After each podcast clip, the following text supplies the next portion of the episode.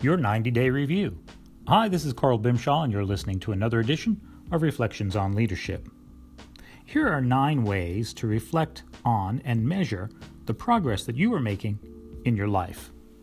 Number one, review the last 90 days of your life. You set some big goals. How you doing? Do you need to adjust them? Don't go smaller. Reach higher.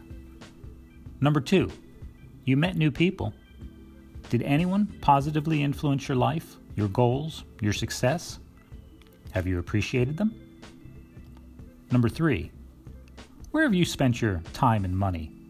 These give a hint as to what you value. Knowing that, will anything change? Number four, what have you tolerated that you swore you would stop putting up with? What fear have you conquered, challenge overcome, talent strengthened?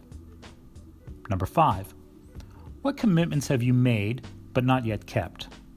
What promises have you delivered? Number six, what have you learned about yourself? Number seven, what actions, decisions, and communications do you need to complete to feel good about yourself? Number eight, how have you celebrated your successes and near successes? And number nine, what do you want to do, be, or have in the next 90 days? Don't shrug.